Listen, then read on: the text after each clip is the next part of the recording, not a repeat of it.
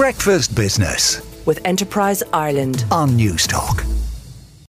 All right, well, this morning we have the latest Purchasing Managers Index for the construction sector. It's an important barometer of business activity in that sector. And the news this morning is not good. The way this thing works is a reading over 50 indicates expansion, a reading below 50 indicates contraction. And the reading for July was 41.8, way down on what we saw in June. This index is published every month by BNP Paribas Real Estate Ireland, and their head of research, John McCartney, is with me in studio. Morning, John. Morning, Gavin. This is the sharpest contraction month on month since March 2021. So, what's going on? Indeed, Gavin, if we exclude uh, COVID lockdowns, it's the sharpest contraction for 10 years. So it really is quite a, a, turnaround in the last two months in the sector. The sector had been in constant expansion since we reopened the economy in May 2021 after the last COVID lockdown. Um, but that had been slowing somewhat since sort of November time. And, and as you say, uh, last month uh, we saw a pullback, and now we see a much sharper pullback in activity. If we look at the housing figure in particular, you kind of break it down into three different areas the housing figure is really bad. It's just 37.9. So, what are the particular problems there? Because last month there was a decline, but it was only very small. Yeah, indeed. Uh, I, I think. Uh, the, the, the causes of this are the same across all subsectors of construction. I think it's mostly related uh, to rising costs. So, uh, construction is a, a, fairly simple proposition. Um, if you can sell the properties uh, for more than the cost of building them, then you're going to make a profit. And if, if, if costs are going up, those margins get squeezed and projects become unviable, and that's when you begin to see activity shrink.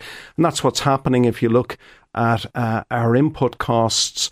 Um, you know, construction materials up 18.5% year on year.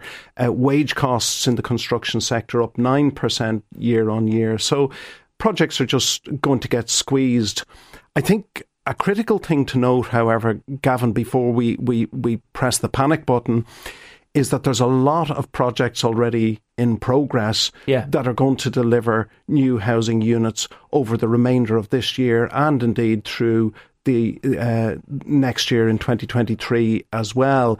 So it's really uh, what happens after that that's at issue. Okay, so my finger is it's hovering over the panic button. I'm not pressing it just yet, but l- let's talk a little bit more about that. So when when when do you expect this bad survey translates into supply numbers? Does it mean that the level of commencements maybe will be down, um, and and things that are in progress at the moment, you know, you'd expect them to be completed for the most part? Yeah, correct, Gavin. So we've if if if we look at housing commencement numbers, they're already down a little bit. So we've had about fourteen thousand two hundred in the first half of this year, which is a strong number in absolute terms relative to what we've seen in the past. Um, but that is down about 9% year on year. So uh, it normally takes, you know, 18 months to two years for those commencements to r- roll out as completed completed units.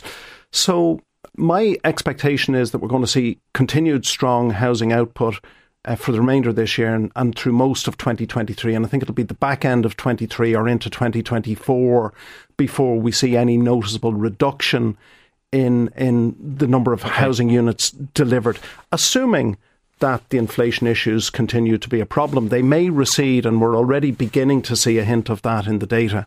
Yeah, but it is. I mean, it's still amazingly disappointing, isn't it? I mean, we've had this big problem with housing supply for so long, and the numbers have been increasing. Um, you know, close enough to to getting to the point where most analysts would say we need to be, but now it looks like things might start to go down again? I think so, Gavin. Um, I mean, uh, you know, I think we're on course to do about 28,000 uh, uh, new dwelling completions this year, which would be a, a, lift of well over 30% on 2021 and indeed 2020 and 2019.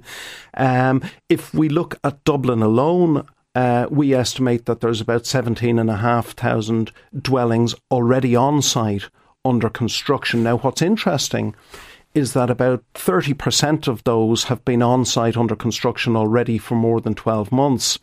And what that means is that, and that's about 5,000 units. So they will probably com- be completed through the remainder of this year, Yeah. which would put us on Could done course soon in, enough. in Dublin to do about 10,000 this year, which would be a big uplift.